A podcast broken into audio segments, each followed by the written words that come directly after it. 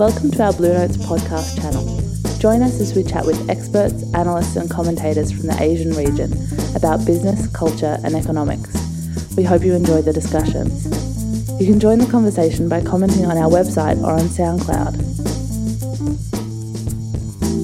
In today's podcast, our managing editor Andrew Cornell speaks with Gerard Florian, ANZ Group Executive Technology. They discuss the vastly greater role of technology in modern bank and where ANZ itself is heading with its strategy. We discuss what urban planning and technology have in common and what will happen with core systems. Uh, morning, Gerard. Welcome back to Blue Notes. Thanks very much for talking to us again. It's it's now around nine months since you joined the bank in an executive capacity. Before that, you were on the advisory board. What's your general sense of the shape of the technology here at ANZ and the, and the way that we're heading? I think um, where we're heading certainly is incredibly exciting. If I think about the shape of technology, uh, whether it's here at ANZ or for that matter in any organisation today, what really matters is the, the speed with which the world outside is changing and the need for us to meet the needs of our customers, whether those customers are internal customers such as staff or external customers. And so when you think about the way in which their expectations are changing, uh, the onus is very much, or responsibility very much sits with the technology organisation here at ANZ to really try and deliver that great customer experience that we're looking for, both internally and externally. I mean, in um, sadly, I've been covering banks for about 30 years, but in that 30 years, there's technology's always been seen as in the background, but it, it strikes me there's a, a, much greater awareness now that technology is almost is really at the forefront of banking. And different banks around the world are taking different approaches. Are there sort of common strategies to the way the financial services industry is moving with technology? I think certainly there's no doubt about the role that technology is going to play again in any uh, vertical, whether it's financial services, healthcare, or public sector. But specifically, if we think about financial services, and we look around the world. I had the chance to, to go to Europe earlier in the year and see uh, what organisations such as BBVA and ING and ABN AMRO and others are doing. And when you look at the problems that we're trying to solve, whether that's around data, uh, mobility, security, um, speed with which we can get new features out, whilst also addressing some of the, the requirements of our systems that have been in place for a long time, that balance is really, uh, I guess, a front and centre discussion or thought that, uh, that most technology teams are going through within uh, the existing banking banks.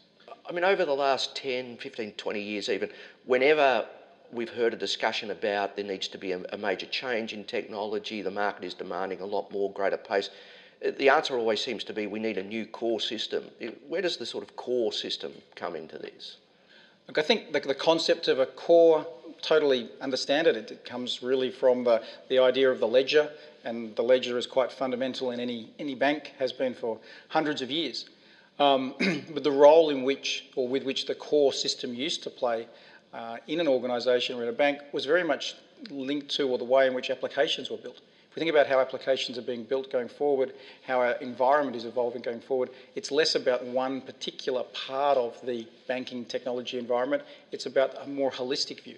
So when we think about architecture, we would rather think about a sustained evolution of our entire architecture rather than picking on one specific area. So does that mean it will be uh, a war of, of, smaller battles rather than a big campaign on a particular project? Um, rather than war, I like to use the analogy of a town planner. And when you think about planning a, a large city, let's say Sydney, for example, you've got to be thinking about all parts of the city you know, the CBD area, the airport, the roads, the utility, um, the sporting complexes, the entertainment precincts, all of these areas need to be developed in an ongoing, sustained way. So we don't really have the option to completely flatten the city and start again. We also don't want to just keep applying coats of paint to what we've got.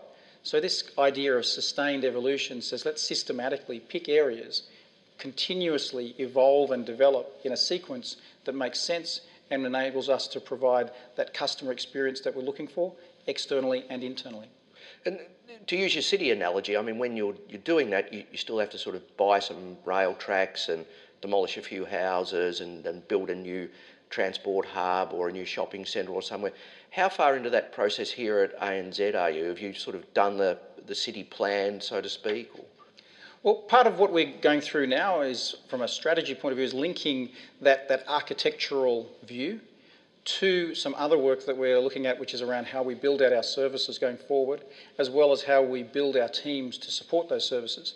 So while we're very focused on architecture, architecture alone and, and thinking about the systems won't necessarily get us to where we need to be. We also need to make sure that we've got teams that are working in a way that will enable us to get features out quickly. We also need to shift from perhaps bespoke projects with lots of projects going on, it becomes difficult to get that holistic view that we are speaking about architecturally. So we've really got three parts that come together when we talk about our, our IT strategy. Uh, you referred to the way that uh, things operate here, how we work at ANZ. Uh, it's called the new way of working um, at the bank. So that's that's what you talk about when you have to anal- analyse how these things all work together and how we keep delivering rather than project by project. Is that how it dovetails in there? Yeah, so, so I mentioned that those three parts of the strategy, and that way of working is one of them. If I sort of take a step back, if we take the why are we doing all of this, um, what, what the technology team think about every day when they get up is how do we deliver that great customer experience at scale, as I said earlier, internally or externally. And to do that, we need to have three things. One, we need to have a different business model. We need to be thinking more around services or as a service mindset. Uh, we also need to be thinking about how we work in smaller, agile teams to be able to deliver value to our customers in, a, in an incremental way but an ongoing way. And then back to the architectural piece, we need to have a plan that is both holistic as well as granular so that we are continuously developing or evolving parts of our architecture to meet the ever changing needs of our customers. And the other element there is, um, and it's, it's relatively new to me, the idea of technology as a service. I, I can sort of understand it in theory, but how does technology as a service fit into what you're talking about here? I think this is a really important point because historically, whether it's again in banks or elsewhere, technology teams have really focused on, on building things and fixing things.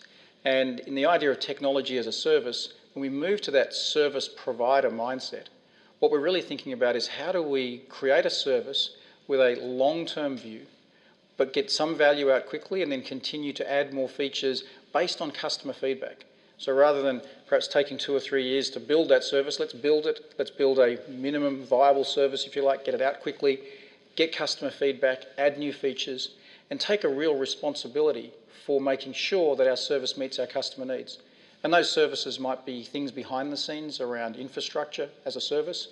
They might be things like document management as a service or things around um, the actual banking services we offer in the area of payments or fraud or customer risk management.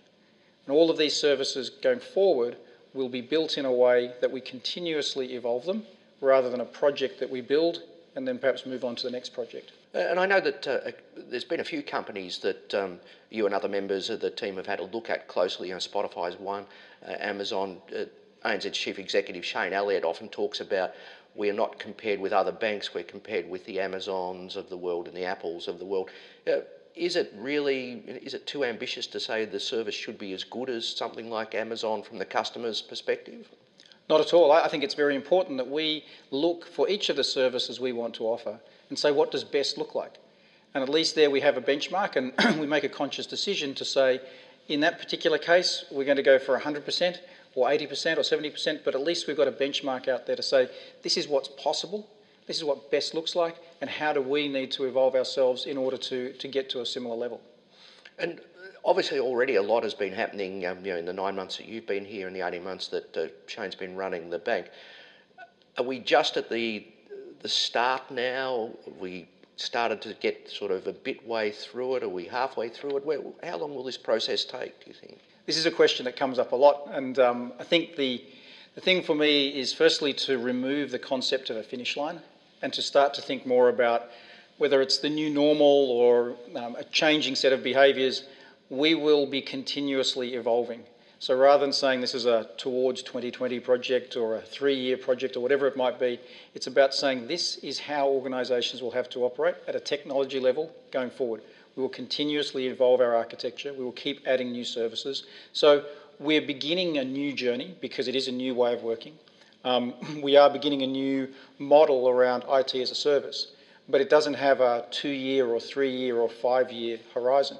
We need to deliver value quickly, so we certainly can't be you know, 12 or 18 months in the planning phase, but as quickly as we can, we'll begin to move to the, the operating model.